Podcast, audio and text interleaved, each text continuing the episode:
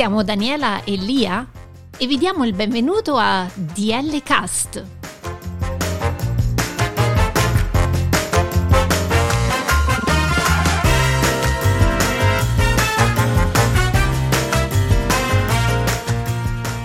Qui vi porteremo in giro per il mondo, vi faremo conoscere persone, parleremo di musica, cibo, tecnologia, storia e soprattutto arte nel nostro appuntamento mensile con Sabrina Cavallari, una storica d'arte eccezionale.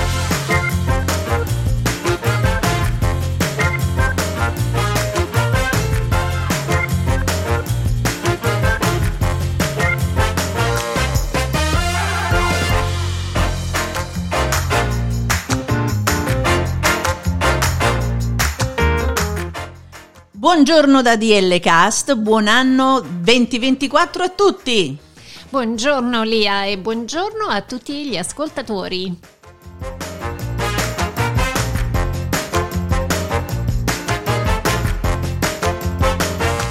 E dopo le vacanze natalizie, eccoci qui di nuovo con voi con il nostro prossimo episodio, ma non solo, nel sottofondo avete una musichetta un po' particolare che abbiamo utilizzato, Daniela. Infatti questo è il nostro nuovo jingle e ci auguriamo vi piaccia.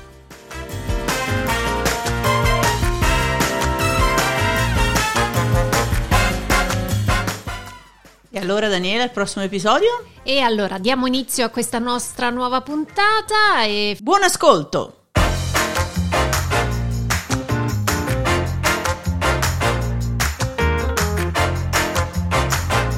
Come sei vestita oggi? oggi, eh beh, Lia, con la mia uniforme da DL Cast. Anche io, quindi Eh, siamo siamo- pronte. siamo pronte? Siamo pronte. Quindi oggi noi che cosa abbiamo indossato La nostra uniforme. per fare un programma? Eh certo, DL Cast. DL Cast. Quindi ci siamo comportate bene. Sempre. Ma senti, oggi vogliamo parlare di una cosa molto importante. Dimmi Lia. Perché l'altro giorno ho sentito per radio un'intervista di un, um, giornalista di New York che ha intervistato un avvocato che eh, diciamo un advocate per alcune eh, cose sociali che accadono qui negli Stati Uniti e mi ha colto nell'attenzione sul ruolo del, del comportamento non solo come persona, ma anche nel comportamento in specifiche situazioni e in posti oppure eventi o cerimoniali. Quindi oggi vogliamo parlare di che cosa, Daniela? Ma eh, direi dell'etichetta. Ecco, secondo te siamo etichettate oggi con queste due Noi magliette? siamo etichettate, insomma, eh, in un certo senso, secondo me, dare importanza al proprio ruolo, rivestendo, come si dice, l'abito non fa il monaco, però aiuta fa, a farlo. lo fa, lo fa. aiuta a farlo. Per esempio oggi facciamo di L Cast, non è che mi metto la maglietta dell'University of Michigan, giusto? Esatto, Ecco, quindi eh, ecco. le Quindi, differenze. eh, parleremo eh, dell'etichetta, che è appunto questo concetto veramente ampio e difficile, veramente da eh, prendere solo una parte, eh, da- però noi esaminiamo eh, diverse prospettive, appunto storiche e culturali.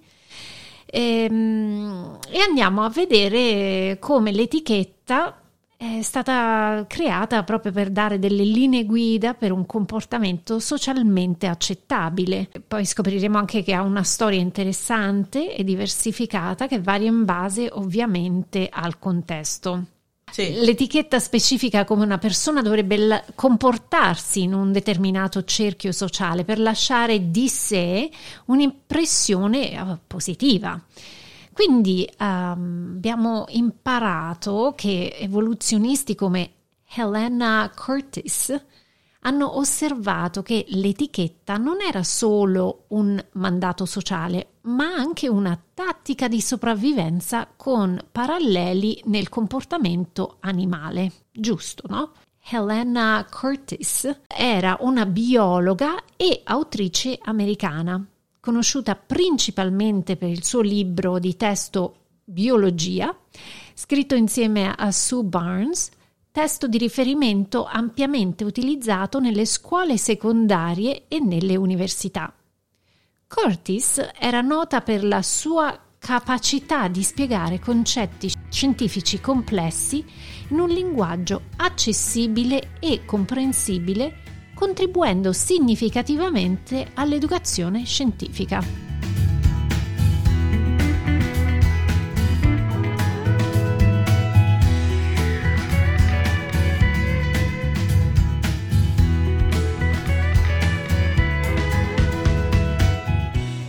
Quindi avete capito che stiamo parlando di etichetta che deriva dal vecchio termine francese etiquette, che significa biglietto, etichetta.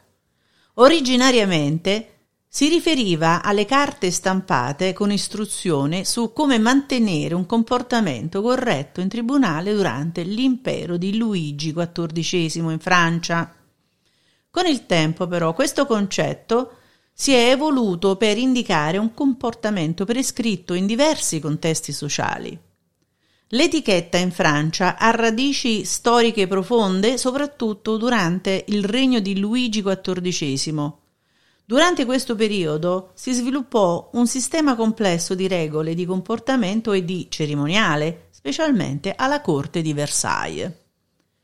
Un esempio significativo è l'origine della parola etichetta che deriva dall'uso di cartelli chiamati etiquette, posti nei giardini di Versailles per evitare che i membri della nobiltà calpestassero le aree delicate. Questi cartelli stabilivano regole specifiche su come comportarsi che in seguito vennero adottati in contesti più ampi per indicare le norme comportamentali nei cerimoniali di corte. Con il tempo, il termine etichetta si evolse per rappresentare un insieme più generale di regole su come comportarsi in società, sottolineando l'importanza del rispetto, della dignità e del decoro in varie situazioni sociali. Questo sistema di etichetta ha avuto un impatto significativo sulla cultura francese e, ovviamente per estensione, su altre culture occidentali.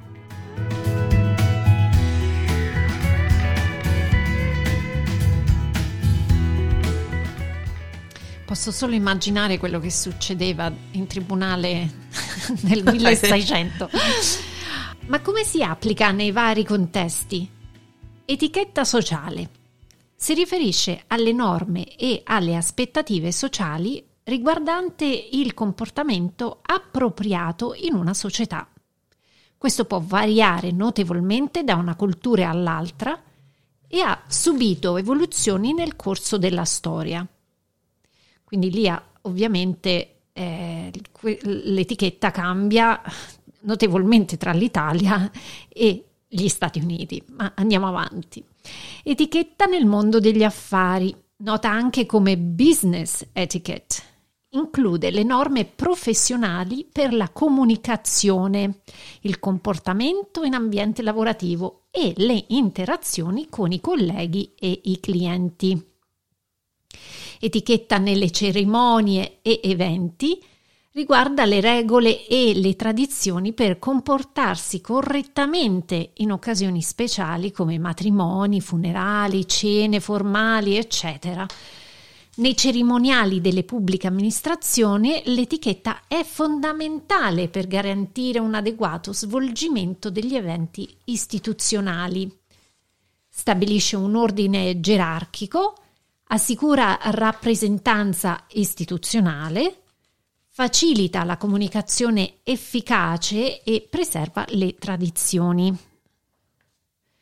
Ovviamente, in un mondo in cui la tecnologia digitale la sta facendo quasi da padrona, influenzando le norme di comportamento, le norme di etichetta hanno dovuto adattarsi a nuove sfide. Eh già. Questo include regole su come gestire i telefoni, le email e il comportamento generale su internet. Qua possiamo eh, allacciarci, possiamo allacciarci senz'altro sulle nostre avventure su Zoom. Assolutamente sì. Abbiamo dovuto creare delle nuove regole comportamentali. Assolutamente sì, ma tra le altre cose e sono regolamentate, certo, purtroppo. Eh certo. Alcuni aspetti specifici includono l'importanza di silenziare i telefoni in contesti appropriati, infatti purtroppo ahimè va ricordato sempre prima di iniziare, eh, evitare di usare il telefono in situazioni sociali, purtroppo anche questo lì, eh, quante volte ci capita di vedere nei ristoranti. Questo o... oramai è diventata è non veramente... più una mancanza di etichette, è proprio una malattia sociale. Sì, sì, sì essere tempestivi nelle comunicazioni, non usare dispositivi elettronici nei cinema e comunicare chiaramente senza l'uso eccessivo di abbreviazioni o caps lock che sono odiose, ma soprattutto le abbreviazioni. Siccome io non le uso, Daniele, non so nemmeno che significa. Dice, ma che sta di? Ma poi in, in, America, guarda, è incredibile. Ogni parola potrebbe essere usata un'abbreviazione. Ma basta, ma poi tra le altre cose, io l'ho notato anche con mie, alcune mie nipoti che mi fanno queste abbreviazioni, non K, queste, invece di scriverci H, scrivono con la K, eccetera, eccetera. Ma la lingua italiana, che fine fa con queste abbreviazioni? Eh, cioè, eh, non se ne può più, non se ne può ne più. abbiamo parlato diverse volte, vero? Eh sì, ma soprattutto hai, hai, accennato alla parte finale, no? Qui Daniela, la questione dell'internet, la questione dell'uso improprio di questi mezzi che sono favolosi perché poi comunque, ecco, ti aprono un mondo, ti possono anche educare. Lì, finché educano, siamo tutti d'accordo, però poi l'uso sfrenato, sì. non appropriato sì. e soprattutto di influencer che conoscono poco del mondo reale, secondo me, perché ci sono influencer che io veramente, cioè proprio manco a guardarmi. Non ti vuoi influenzare. Non mi faccio influenzare. Però riferimento a questa parte tecnologica è importante perché ha a che fare anche con l'educazione, perché molto spesso si, si confonde l'etichetta anche con l'educazione. Eh beh, ma poi è mano a mano, vanno proprio ma mano l'etichetta è un insieme di regole, sì, l'educazione certo. è qualcosa di intrinseco. E qual è la differenza fra etichetta ed essere educati? Abbiamo detto che l'etichetta, Daniele, si riferisce ad un insieme di regole e convenzioni sociali che governano il comportamento in un contesto sociale, professionale oppure in un contesto ufficiale.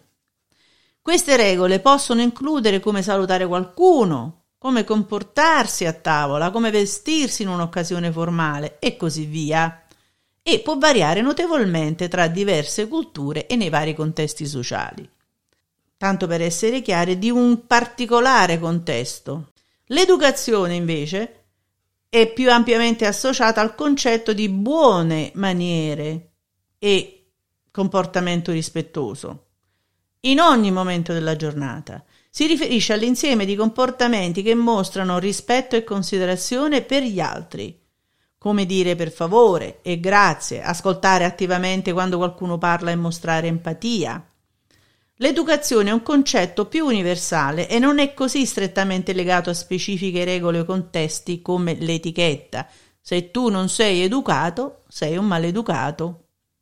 Punto. Quindi non, è, non c'è etichetta che regga, giusto? Quindi mentre l'etichetta si concentra sulle forme specifiche e spesso formali di comportamento in determinate situazioni, l'educazione riguarda i principi generali di rispetto e di gentilezza verso gli altri in tutti i momenti della tua vita.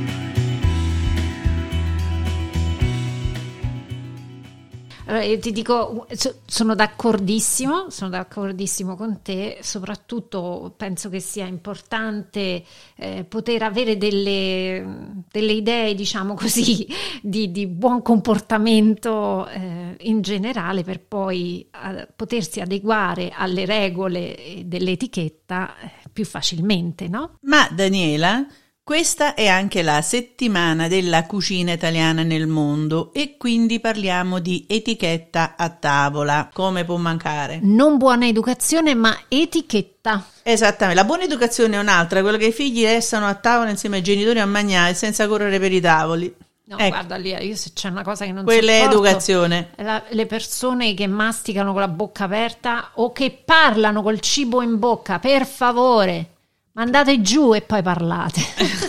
non voglio vedere quello che succede dentro la vostra bocca.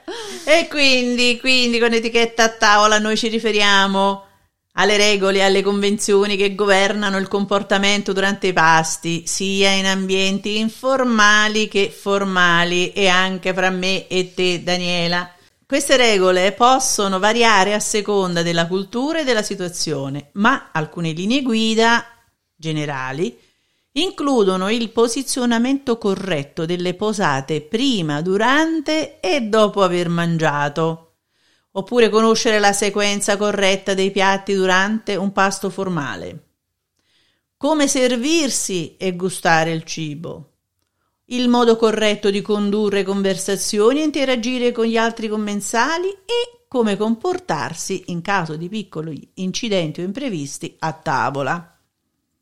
Queste norme aiutano a garantire che i pasti si svolgano in un'atmosfera piacevole e rispettosa, facilitando appunto l'interazione sociale, mostrando rispetto per gli altri commensali e anche per l'ospite.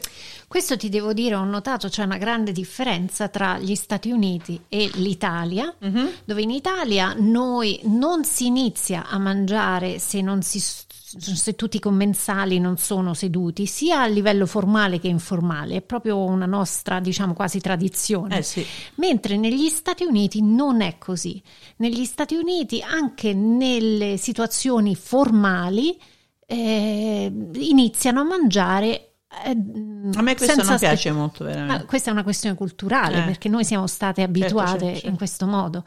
Anche ho notato nel mangiare che eh, negli Stati Uniti, mentre in Italia eh, possiamo mangiare con la forchetta a sinistra e il coltello a destra e portare la forchetta in bocca con la mano sinistra, negli Stati Uniti a livello formale questo non può accadere. Bisogna fare quello che si chiama zig-zag. Posi il coltello nel piatto e mangi poi la forchetta deve arrivare alla bocca sempre con la mano destra. E intanto è fatto freddo. Ma tanto con quello, con quello che mangiano eh, non è che...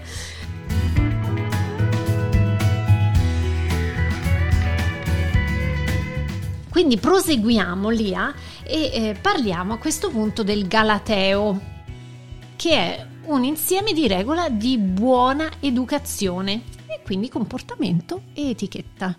Io ricevetti questo bellissimo libro nella- alla mia prima comunione. Ah, ti hanno fatto un bello regalo. Bellissimo, forse c'era un messaggio Un subliminale. messaggio subliminale. E quindi sappiamo che il Galateo è stato scritto dal Monsignor Giovanni della Casa ed è un libro pubblicato per la prima volta nel 1558.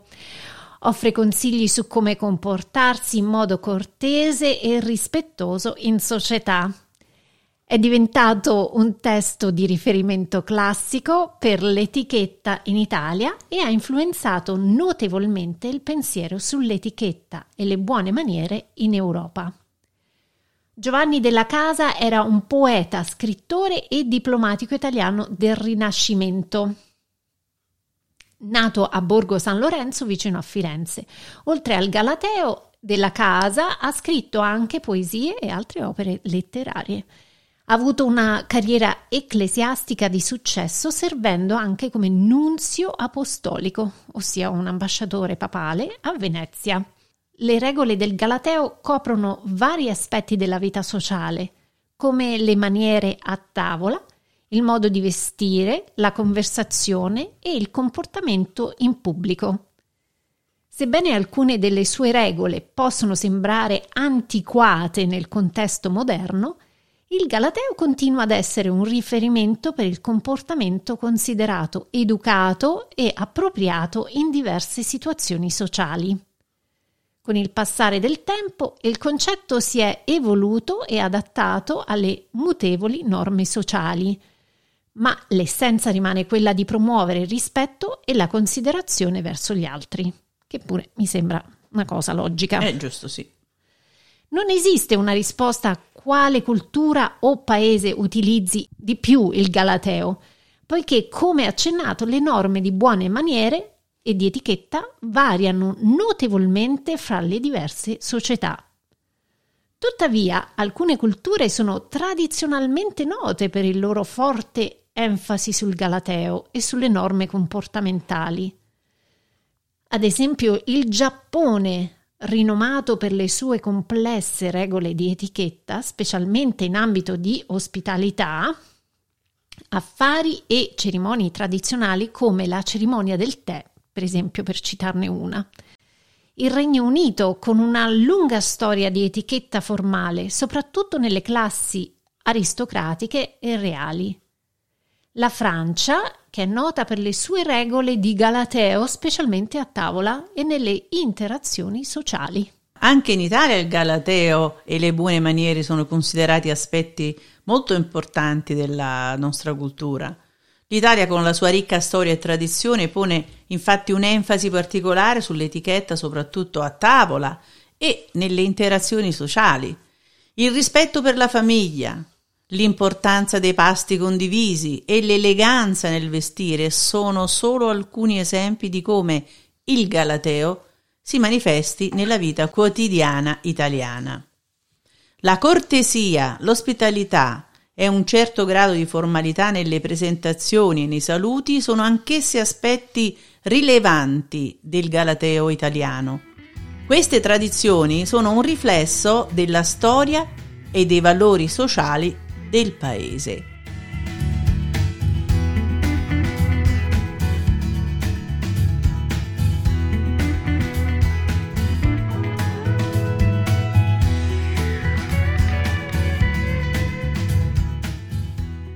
Ma Daniela, andiamo nei particolari.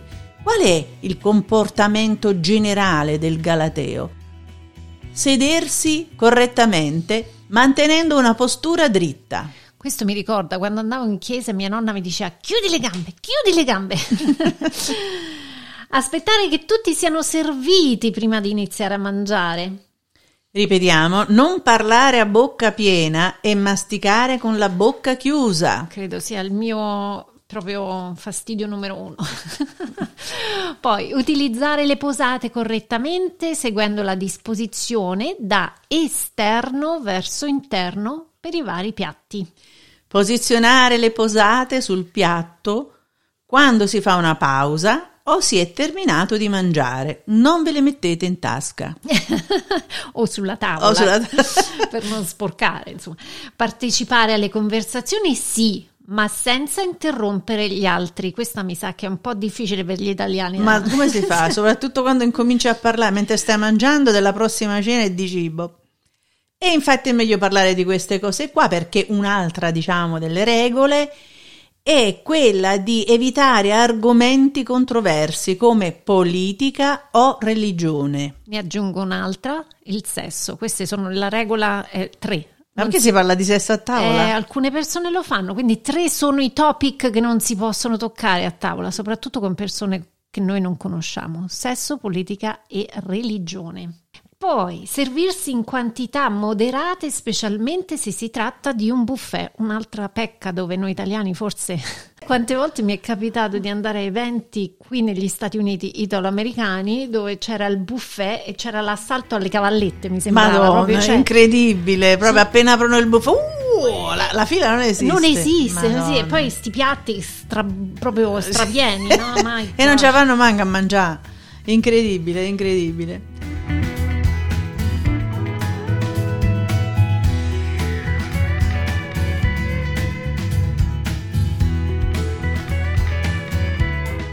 Continuiamo. Evitiamo di rifiutare cibi senza una ragione valida. Del tipo che schifo. Che schifo, no, assolutamente. No, dici non ce la faccio, ecco. mi c'ho mal di pancia, ecco, ma non. Poverina, io eh. mi metto anche nella, nelle, nei panni della cuoca che ha eh, speso. Porella tutto il giorno, ha eh. trascorso il giorno e tu gli dici che eh, schifo. No, che schifo proprio non si usa mai. No, no, no, mai.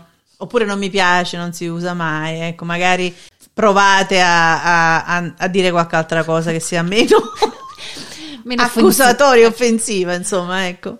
E poi ricordatevi sempre di ringraziare l'ospite o il cuoco per il pasto. Ed infine, Dopo che avete fatto tutto questo e evitato la buffate, attendere che tutti abbiano terminato prima di alzarsi dal tavolo e purtroppo questo la vedo proprio difficile perché se non si siedono ma come si alzano Eh, insomma. beh, eh, Ecco, parliamoci chiaro. Non riusciamo a farli stare seduti perché all'improvviso spariscono. Ti dico questa cosa che ho trovato veramente molto simpatica, che a corte ehm, la regina d'Inghilterra, praticamente quando lei finiva di mangiare, tutti dovevano aver finito di mangiare. Quindi se tu ancora eri a metà del tuo pasto, dovevi comunque aver finito, perché se la regina finisce, finisce. Fini- ha finito, basta Basta, quindi... mi ciao. ricordo la storia della balena la vogliamo raccontare la storia della balena vai, vai, vai. No, eh, quando il fatto che pescano la balena, no, deve essere della regina. Te la ricordi quello? Eh, ce la facciamo dare o non ce la facciamo dare? Eh, è sua. è sua, è eh, vabbè, sua. Eh, vabbè, eh, vabbè.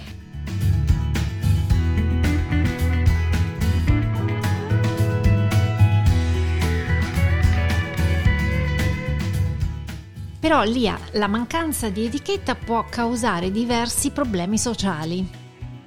Non seguire le regole di base dell'etichetta può essere percepito come una mancanza di rispetto verso gli altri. Danneggiando le relazioni interpersonali può portare a incomprensioni e conflitti.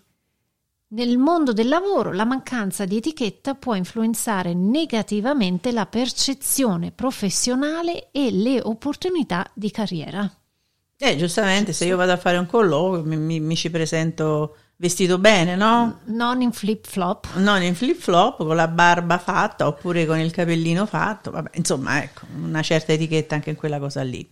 Però in questa intervista mi ha colpito anche che ho sentito, che ho accennato all'inizio, eh, parlava anche di un- una modifica in questo mondo moderno, in questo current time, in questo political correct, una modifica anche nell'approccio dell'etichetta, quindi modernizzare anche in base ai cambiamenti sociali. Giusto. Quindi l'etichetta può essere vista come un mezzo per mantenere, come abbiamo detto, l'ordine, facilitando le interazioni per le persone, anche nel fare attenzione oggi all'uso dei pronomi personali. Per esempio, questo è diventato nella nostra società un aspetto importante da utilizzare e quindi, tra virgolette, è diventato un'etichetta moderna soprattutto nei contesti in cui si rispetta e si riconosce la diversità di genere e quindi l'identità. Questo significa chiedere e utilizzare i pronomi corretti. È considerato rispettoso chiedere a una persona quale pronome si deve usare, lui, lei, loro, eccetera, e quindi utilizzarli nelle conversazioni correttamente, ma Giustamente, questa è una cosa che diventa molto anche difficile farlo perché non sempre lì hai la tua attenzione, onestamente, l'attenzione che non ha niente a che vedere con la mancanza di considerazione. Insomma, questo approccio promuove però un ambiente inclusivo e ovviamente rispettoso delle identità di genere. Nel momento in cui si è usato un pronome sbagliato, ci sono stati dei conflitti, quindi bisognerebbe, secondo questa nuova etichetta moderna, stare attenti a usare il pronome corretto. Non lo utilizziamo proprio sto pronome. Ma magari si chiede alla persona con cui stiamo avendo la conversazione come vogliono essere Chiamati. chiamati. E questo dice praticamente Credo. l'etichetta moderna.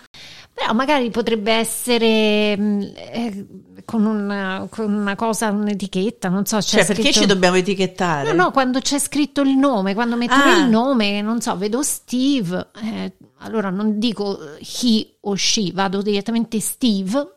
Eh, Ecco, magari Steve. mettetevi il nome, eh, etichettatevi come Ma- nome. ma io sto parlando di- di- Useremo no. solo nomi. Il rispetto verso queste identità di genere è la cosa principale. Assolutamente. Bene, e anche per oggi, Daniela? Abbiamo finito con questa bellissima puntata, sperando di aver fatto cosa gradita ai nostri ascoltatori. Eh, vi diamo appuntamento alla prossima puntata. Ciao! Ciao!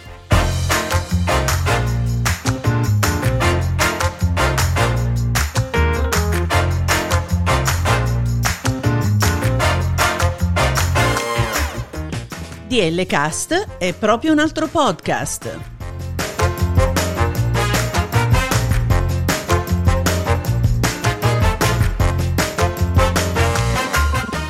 Vi diamo appuntamento al nostro prossimo episodio.